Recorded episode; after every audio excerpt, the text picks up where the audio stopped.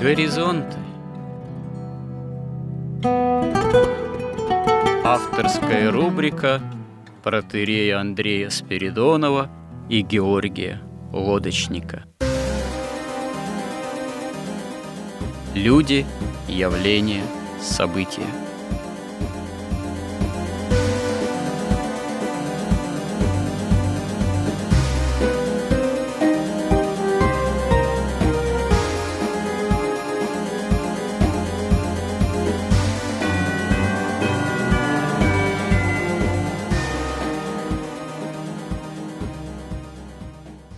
Добрый день, дорогие радиослушатели! В эфире радио «Благовещение» и в нашей постоянной рубрике «Горизонты» я, протоиерей Андрей Спиридонов, и мой добрый собеседник Георгий Лодочник. Продолжаем говорить о разного рода смыслах, в данном случае об истории, потому что у нас сейчас беседы в цикле «История как промысел Божий». И после некоторых размышлений о времени, о календаре, о исторических, так сказать, масштабах некоторых и хронологиях, мы обратились к самому началу, к творению мира, к появлению мира, к библейскому повествованию, которое в контексте книги «Бытия» именуется Шестодневом. «Вначале сотворил Бог небо и землю». Вот про это начало самое, про свет и тьму, про бездну, о которой также говорится в первых строках книги «Бытия», про некую землю, сушу и воды, о чем как раз нам тоже еще надо поговорить. Мы и дерзнули начать разговор, и к некоторому, может быть, даже нашему удивлению, мы обнаружили, что говорить об этом довольно трудно. Как-то очень все непросто, хотя вроде нельзя сказать, что библейское повествование книги «Бытия» самых первых строк, первой главы, оно выглядит уж очень так со стороны сложно.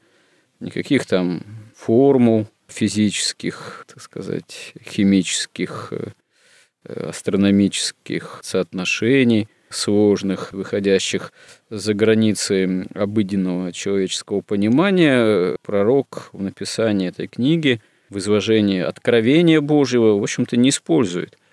И тем не менее, очевидно, что говорить обо всем этом оказывается очень и очень даже и непросто. И наши, наверное, слушатели в предыдущих передачах могли это тоже почувствовать.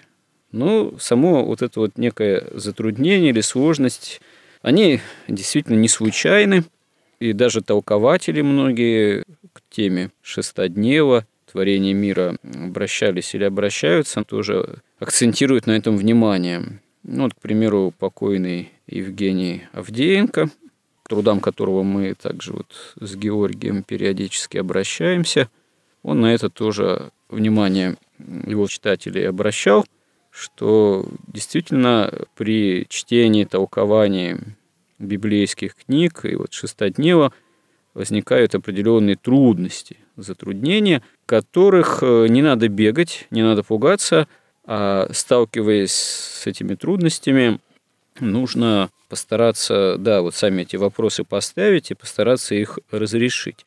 Но для разрешения этих трудностей, этих возникающих вопросов, безусловно, необходима вера. Потому что без веры не осознать, почему эти трудности возникают, сложности, не как-то правильно сформулировать их, не дать соответствующие ответы, просто невозможно. Потому что для правильного восприятия и книги «Бытия», и Шестоднева, и вообще самого понимания творения мира необходимо именно восприятие всего этого как откровение Божьего, в библейском контексте, как минимум. Вот, восприятие откровения Божьего возможно только действительно с верой и никак иначе. Кроме того, как вот уже обращают внимание толкователи, нужно вооружаться таким, и символическим пониманием, потому что те понятия, которые используют повествование библейского откровения, эти понятия действительно символические, они несут очень серьезную глубокую символическую нагрузку. Притом одно и то же понятие может обозначать, в общем-то, и разные вещи, или же состояния разные тех или иных вещей, ну, скажем так, о которых ведется повествование, тех или иных феноменов, тех или иных проявлений, с которыми связано само творение неба и земли. Само понятие «земля» и само понятие «небо», и понятие «суша», и понятие «свет», и понятие «тьмы», «бездны» и так далее, они могут, в общем-то, нести, я повторюсь, достаточно такую сложную смысловую нагрузку и могут обозначать далеко не один феномен и не одно качество, в общем-то, бытия неба и земли, всей Вселенной и самого человека. И вот да, вот в этом надо разбираться. Об этом мы продолжим наш разговор. И замечу здесь еще то, что нужно иметь в виду, что при всех этих трудностях, сложностях понимания, это же и потому еще не так просто воспринимать, потому что это на самом деле непосредственный, в общем-то, по сути, прямой, хоть и включающий в себя вот разного рода символическую нагрузку, разговор человека с Богом. Это еще и потому так, что, вот, как говорят святые толкователи, то, что вообще вот сам Бог творит последовательно, поэтапно, в течение определенных даже именно этапов, даже не сколько последовательных отрезков, а именно этапа творения. Каждый день творения – это определенный именно этап.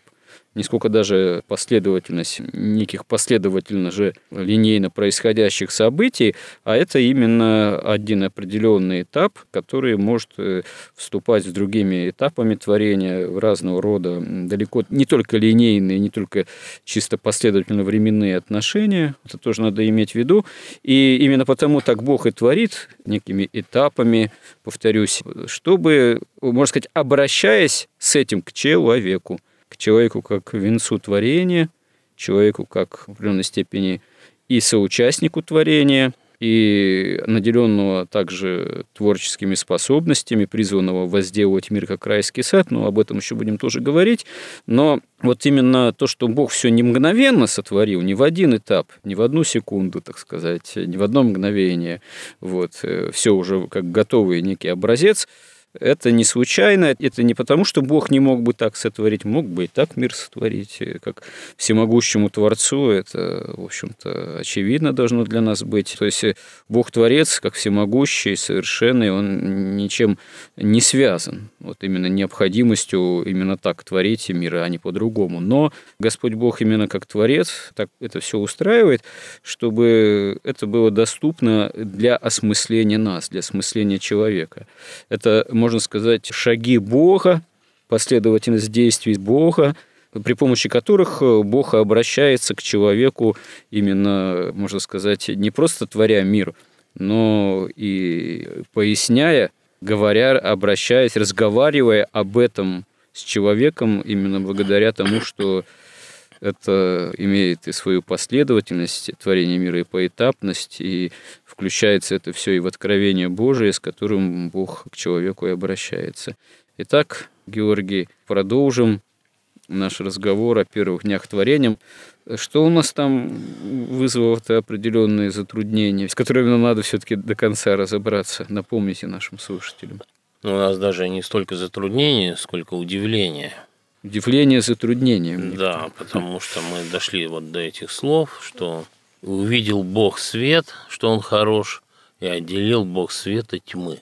Ну да, разница между светом и тьмой. Почему тьма? Откуда тьма? Да, мы уже говорили, что такое тьма. Но я бы хотел вот что сказать. Надо было, конечно, об этом сразу поговорить. И даже мы уже начинали говорить на эту тему, что вот это откровение человечество получило уже через 3840 лет после сотворения мира. И через почти 1800 лет после потопа, и через 900 лет примерно после Вавилонского столпотворения. То есть вот Бог в этом откровении объясняет человеку, в общем-то, он же дает ему закон, но этот закон, он должен иметь под собой какую-то основу. То есть почему вот такой закон Бог дает человеку? И Бог объясняет устройство мироздания, по сути дела, потому что вот после Вавилонского столпотворения вот это духовное знание, духовное прямое видение, оно, в общем-то, уже было человечеством в значительной степени утрачено, и наступила эпоха веры. И что тут интересно, Бог рассказывает, вот вы правильно заметили, что там нет в Библии ни физических формул, ни химических формул. Но это потому, что Бог описывает мир духовный. Он описывает вот ту вертикаль, вот к нашей земной, плотской, материальной как бы плоскости. Он описывает духовную иерархию. Он описывает тот мир, который проявляется уже в результате воплощения идеи в реальность, он у нас проявляется вот в нашем мире. И в этом смысле то, что мы сейчас видим, и то, что видит наша наука, вот она, мы сейчас прекрасно понимаем, что все планеты движутся по каким-то эллипсам, по каким-то окружностям, что везде все наше, все поля электромагнитные, то есть везде волны. А что такое волна? Волна – это разворачивание во времени или в пространстве круга или поступательного движения такого вверх-вниз. И особенно очень много вот этой информации, как мне кажется, вот об устройстве именно мироздания как раз и в дне 1 и рассказывается, хотя там всего 5 строчек. Поэтому вот это удивление, почему же Бог увидел, то есть и сказал Бог, да будет свет, и стал свет. И увидел Бог свет, что он хороший, отделил Бог свет от тьмы. То есть почему он отделил свет от тьмы и что такое тьма? Что такое свет? Мы посвятили этому очень много времени. Кратко говоря, это свет Христов, это свет истины, это свет воли Бога, потому что истина – это и есть воля Бога живого. Это такое действие всемирного логоса Христа, это такое домостроительство. То есть это, собственно, творение мира, потому что из ничего или не из чего сущего Бог создал небо и землю, а дальше Он уже творит вот путем через вот этот свет, Он уже творит, можно сказать, благоустраивает мироздание и небо, и землю прежде всего. Вот что такое тьма? В предыдущей строчке мы читаем, что «Земля же была безвидна и пуста, и тьма над бездною, и Дух Божий носился над водой». Но вот Евгений Авдеенко говорит, что тьма – это другое название слова «земля», то есть материи, вот этой вот воды. Почему тьма? Ну, потому что вот материя, она не обладает светом знания, светом познания истины, хотя мы увидим потом, что все-таки и земля, и вода исполняет то, что говорит Бог. То есть, да соберутся воды в одно место, и воды собираются в собрание свои, там, или да произрастит она там, траву, и земля это исполняет. Но также мы говорили о том, что тьма – это еще, ну, во-первых, тьма неведения, тьма невежества, тьма безверия, самое главное. Почему это тьма над бездной? Потому что тоже Авдеенко говорит, что тьма – это земля, а бездна – это то, что за землей, то, что дальше. То есть, казалось бы, земля – это уже край того, что от Бога, от неба отстоит. Но вот есть еще бездна, которая еще дальше может отстоять от Бога. То есть, если существа со свободной волей начинают противиться Богу, то они вот идут как бы в эту бездну, погружаются. Поэтому, поскольку вот эта вот материя инертна, не имеет ни сознания, ни разума, ни воли, ни веры в таком в обычном смысле, в нашем человеческом, то поэтому она и называется здесь тьмой, в отличие от света, который как раз это есть свет истины, есть свет знания, свет воли благой. И Бог отделяет одно от другого. То есть Он, если бы не отделил, то тьмы просто бы не стало.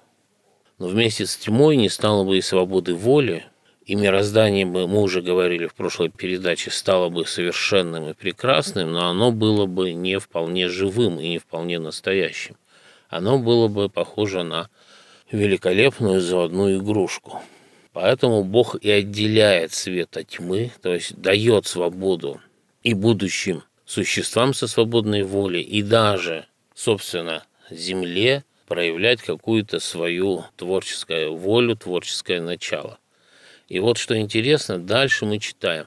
«И назвал Бог свет днем, а тьму ночью».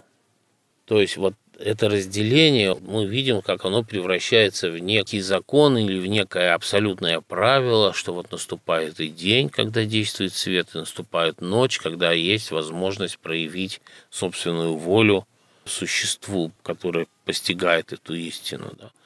И был вечер, и было утро, один день.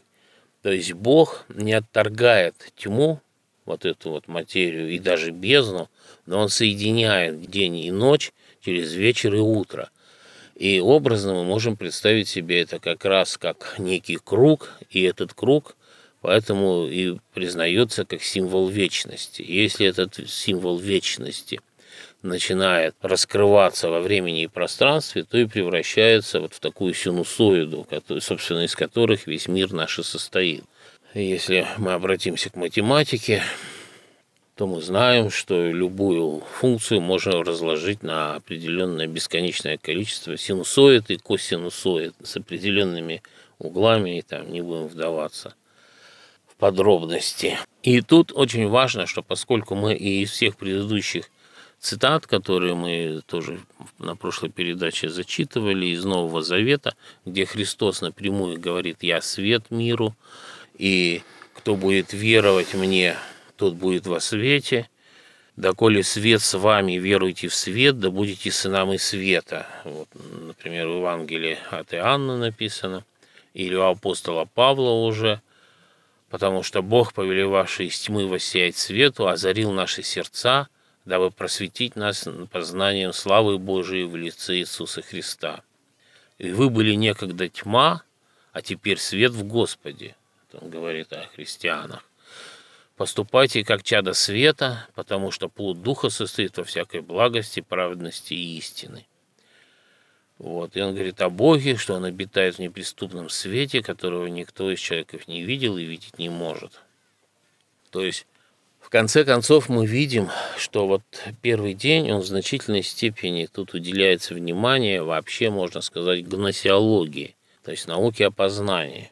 Если мы вспомним, как мы раньше говорили, например, о Каббале, как там существует, по Каббале божество воплощается в своих эманациях, то одни из высших – это премудрость и разум. То есть премудрость – это возможность прямого познания, то есть познание непосредственно истины через или благодать, или каким-то опытным путем, непосредственным восприятием, можно сказать так, невербализованный опыт непосредственного восприятия реальности или божественного откровения.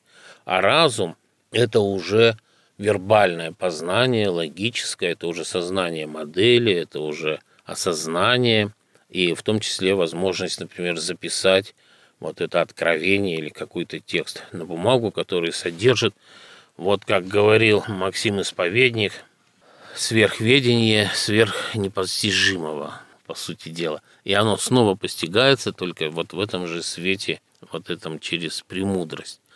Если мы вспомним, например, древних греков, то там у них есть тоже два таких начала – познающих. Это аполлонистическое начало и дионисийское начало. Аполлонистическое – это как раз вот этот вербальный разум, это красота, это соотношение, это гармония. А дионисийское – это как раз погружение в стихию. И даже у них там был такой истина в вине, то есть непосредственно в стихию, в каком-то смысле не прямо, но в каком-то смысле тут есть некое соответствие.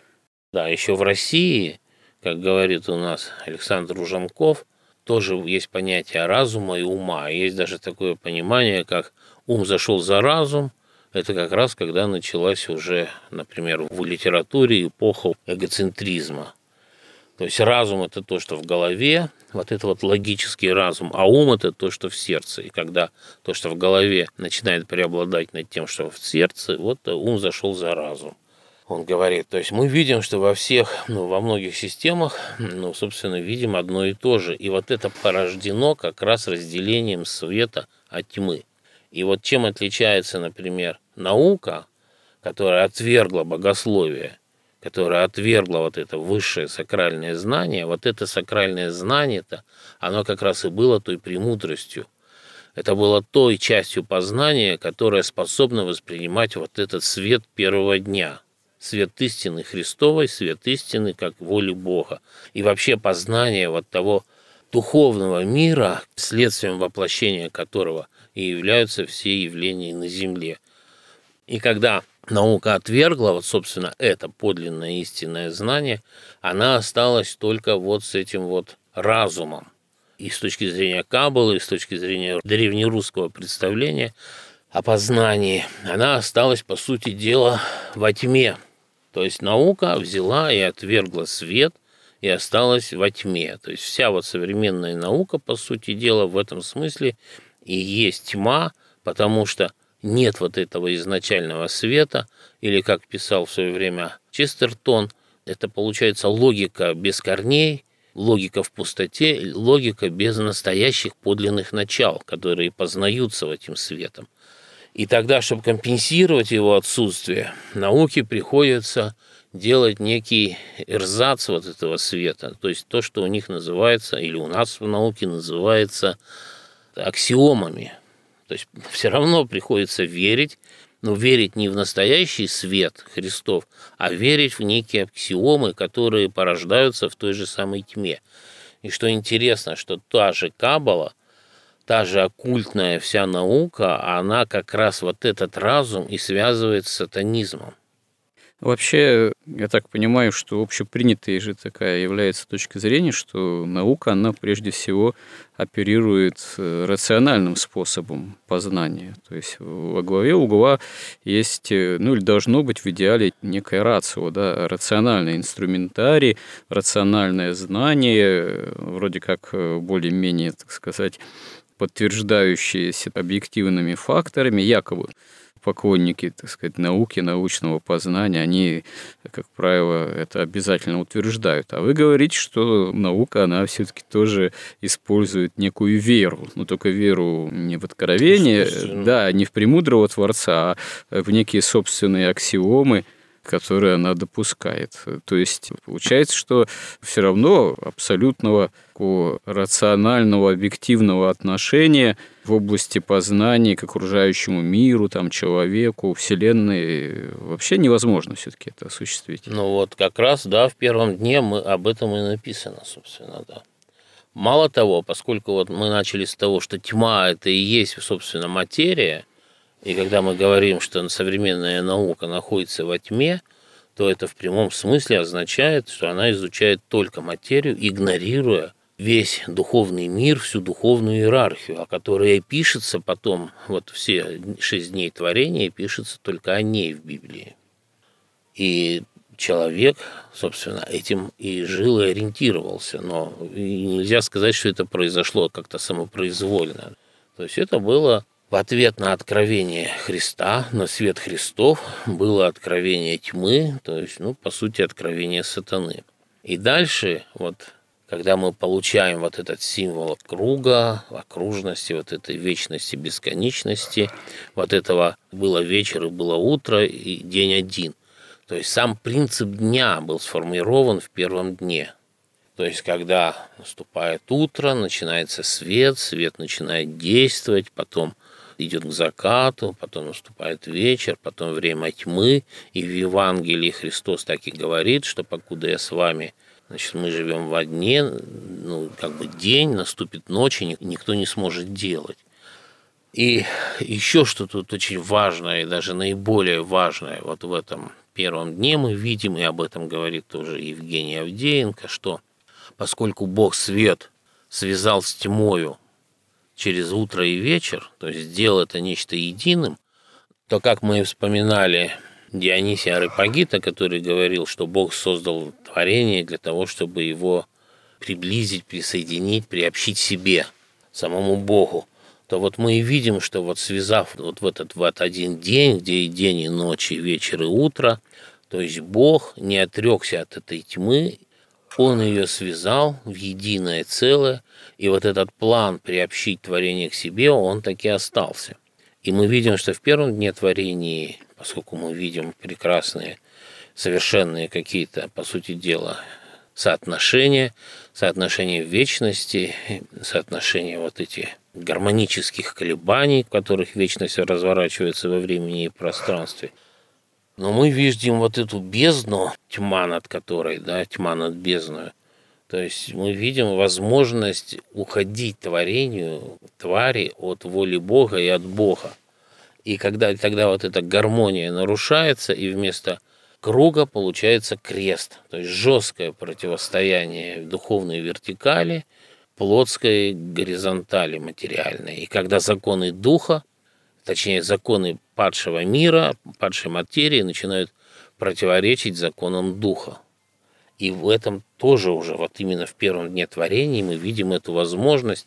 И то, что даже при этой возможности Бог не отрекается от своего творения, да, и он сразу закладывает такую возможность и вот эту жертвенность, которую он должен будет через крест снова вернуть вот это совершенство и гармонию.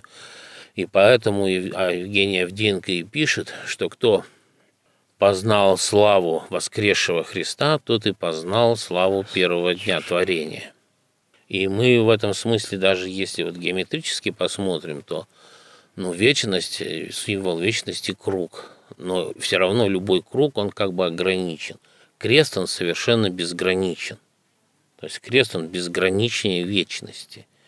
Вот в этом-то и, собственно, и уже сразу в первом дне творения закладывается и слава, и божественная слава, и слава первого дня творения, и света, и всей человеческой истории, по сути дела.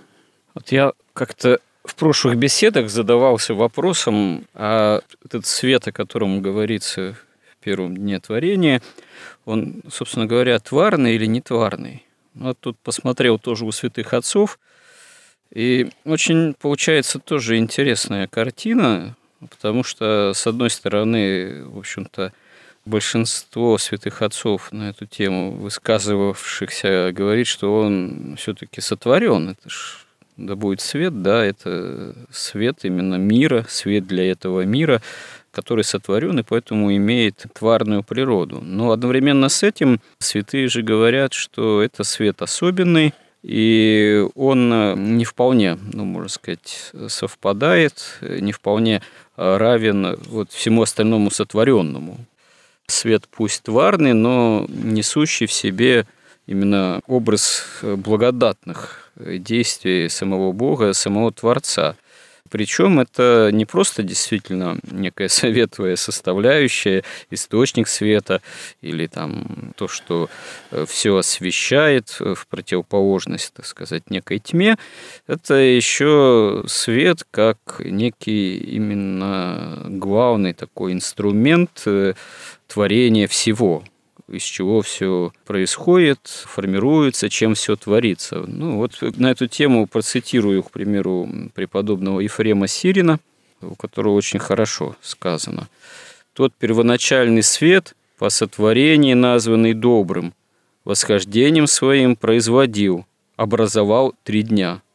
Он, как говорят, содействовал зачатию и порождению всего, что земля должна была произвести в 3-й день». Солнцу же, утвержденному на тверди, надлежало привести в зрелость то, что произошло уже при содействии первоначального света. Говорят, что из того рассеянного всюду света, из огня, сотворенных в первый день, устроено солнце, которое на тверди, что луна и звезды из того же первоначального света должно быть потому, как солнцу, владеющему днями, освещать землю и вместе с тем приводить в зрелость ее произведение, так и луне, владеющей ночами, не только светом своим умерять ночью жар, но и содействовать земле, производить свойственные ей по первоначальной природе плоды и произведения. И Моисей в своих благословениях говорит «от плода, который производит луна». О свете замечают, что, кроме всего прочего, он сотворен в первый день и для произведений земных. Но земля при посредстве света произвела все, что совершилось 3-й день, хотя свет был в первоначальном своем состоянии. Впрочем, все плоды земные при посредстве луны, как и при посредстве света, получили начало. При помощи же солнца пришли в зрелость. Ну, наверное, не знаю, современная наука, она скажет, что так вот разделять там, что произошло при производстве там, Солнца, что при, так сказать, деятельности Луны, тем более, что Луна, она все-таки отраженным, да, солнечным светом же сияет.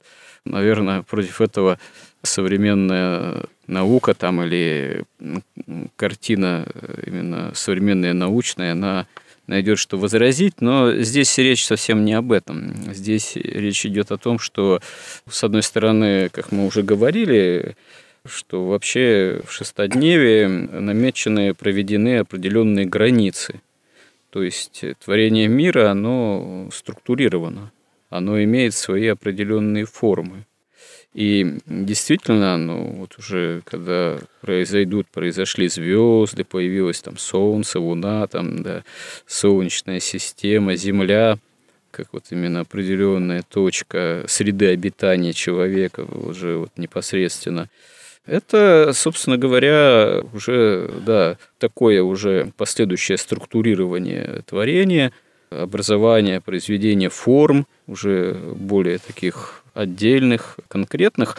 Но вот не зря здесь святые отцы, в данном случае преподобный Ефрем Сирин, указывает, отмечает то, что при всем при том есть некий такой основной, можно сказать, творческий принцип, такой первопринцип, появляющийся еще в первый день, и название этому основному принципу творения как раз и есть свет. Свет вот этим принципом и является. Ну да, вот и Евгений Авдеенко говорит тоже, да, и можем снова вернуться и к Дионисию Ареопагиту, и Максиму Исповеднику, что все-таки вот здесь мы говорим о сверхнепостижимом, о невидимом, о том, что проявляется в нашем мире уже как символ.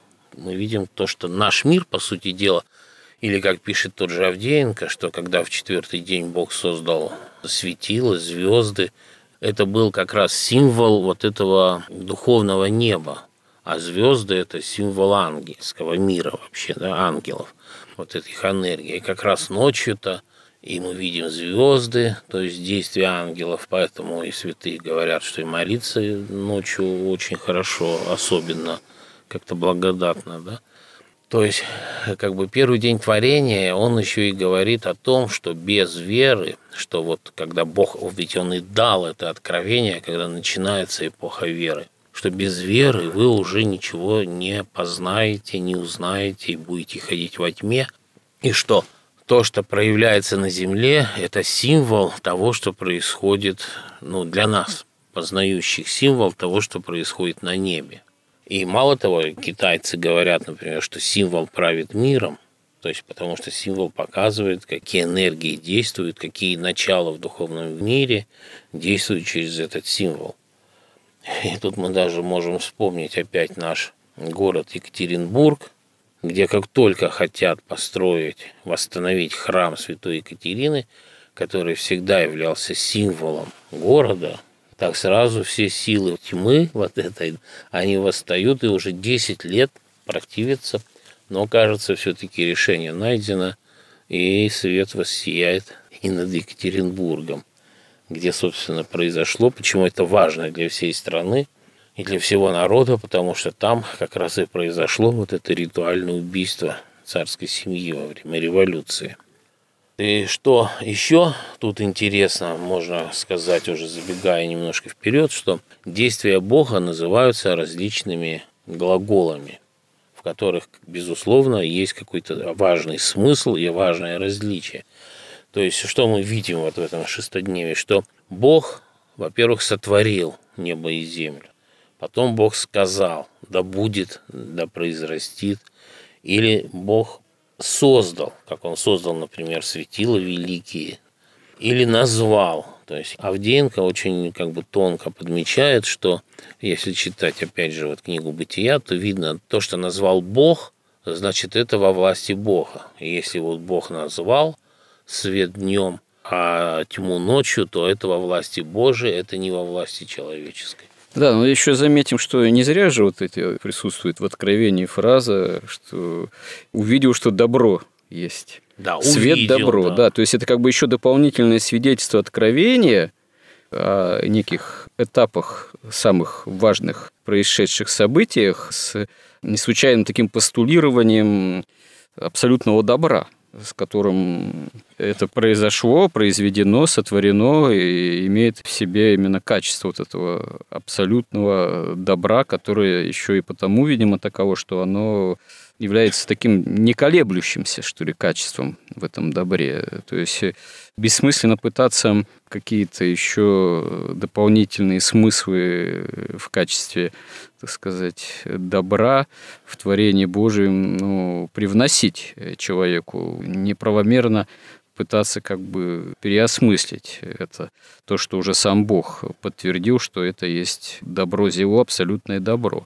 В то время как разного рода концепции, о чем мы говорили, вы говорили, оккультные, каббалистические и так далее, концепция дуализма, например, изначального происхождения и противоположности, там, допустим, света и тьмы, там, добра и зла, Бога и дьявола, они, несомненно, как тут же, ну, как только пытаются внести какие-то коррективы вот в это свидетельство самого Бога, что все добро зело есть, уже тут же, можно сказать, погрешают, выступают против истинной картины творения Бога мира и, можно сказать, выступают как такие прямые богопротивники.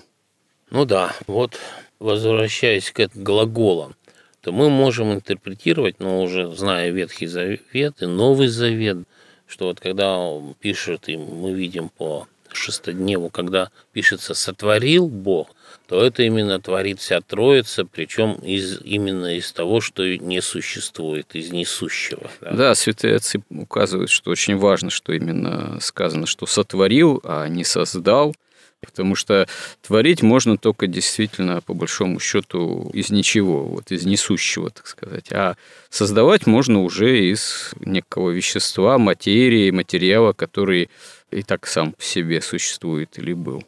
Да, и когда говорится «сказал», то тут мы понимаем, что это действует уже Логос, это уже действует Христос. И он обращается именно как бы к свободной воле и существ, и стихий, и, как он говорит, так и происходит. То есть это и есть уже творение мира.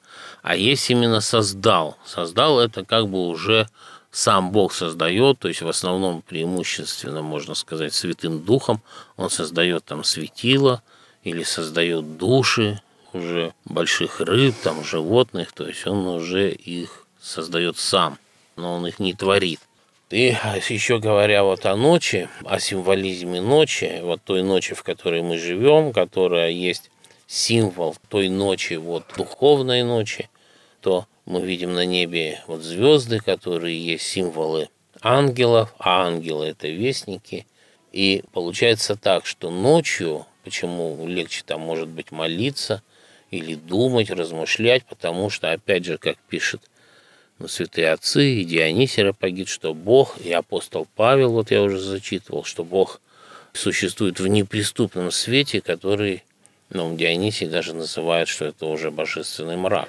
Вообще, ведь существование дня и ночи – это тоже некая тайна творения Божьего, до конца вот человеку, да, тоже, наверное, непостижимое и неизъяснимое. Ну, конечно. Ну, да. Но мы видим, что это уже заложено в первом дне творения. Ну да. И мы видим, что он называется день один, потому что... Вот да, день... един, еще един. А един, да. Он... Не один даже, не просто первый, а единый день, который некоторые толкователи даже говорят, что день един, он даже не в собственном смысле первый день. Это, можно сказать, отдельный день, который, в общем-то, в каком-то смысле пронизывает собой все последующие дни творения. Да. Он, можно сказать, вне этого даже прямого счета, если вообще правомерно применительно к дням творения, как этапам или периодам, или их такое последовательное исчисление, хотя оно вообще правомерно. Ну да, в день один, собственно, и создан день. День – это смена света и тьмы, дня и ночи, через утро и вечер. Вот именно это создано в первый день, и потом каждый день это повторяется. И каждый день повторяется точно так же, что вот «и сказал Бог» – это день, да, воздействие Бога, света, истины, «и стало так» – это уже действие ночи. И вот когда в ночи, то есть вот как я начал такую мысль, что когда свет, сильный божественный свет, то вот этот свет, он, по сути дела, если полностью, он, в общем-то, постигается верой, но во всей полноте он даже непостижим и превращается в божественный мрак.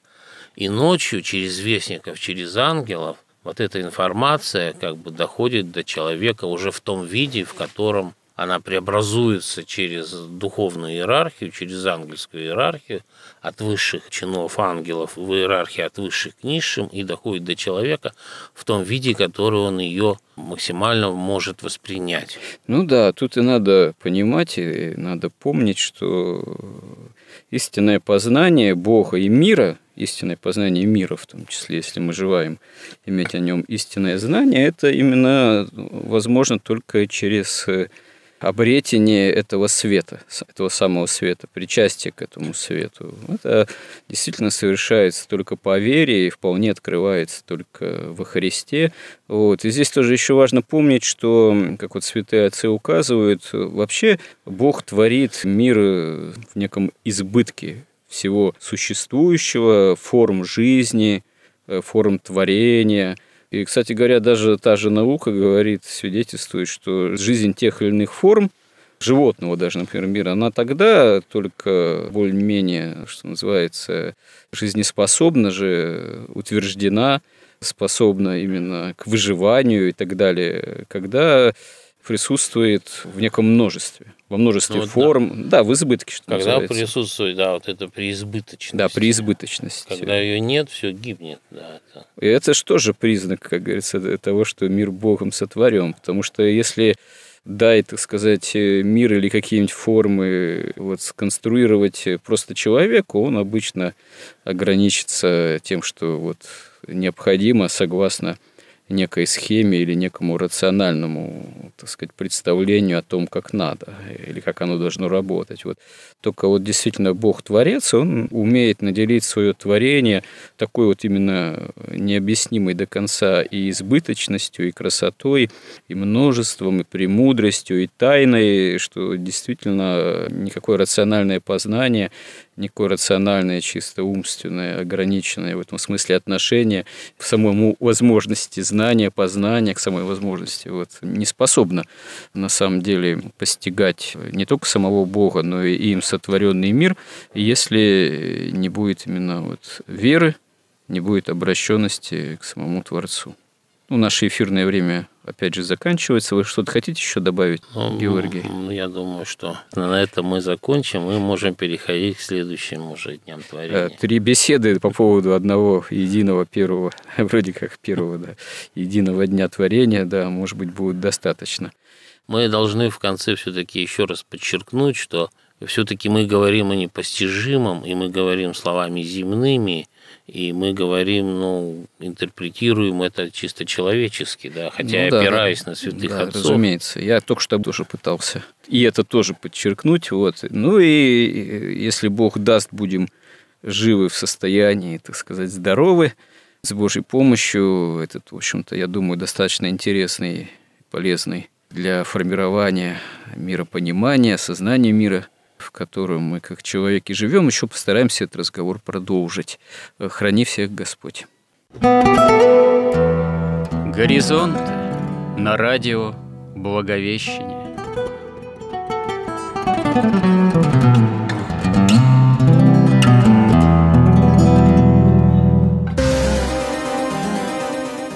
Разговор вели протоиерей Андрей Спиридонов и Георгий Лодочник.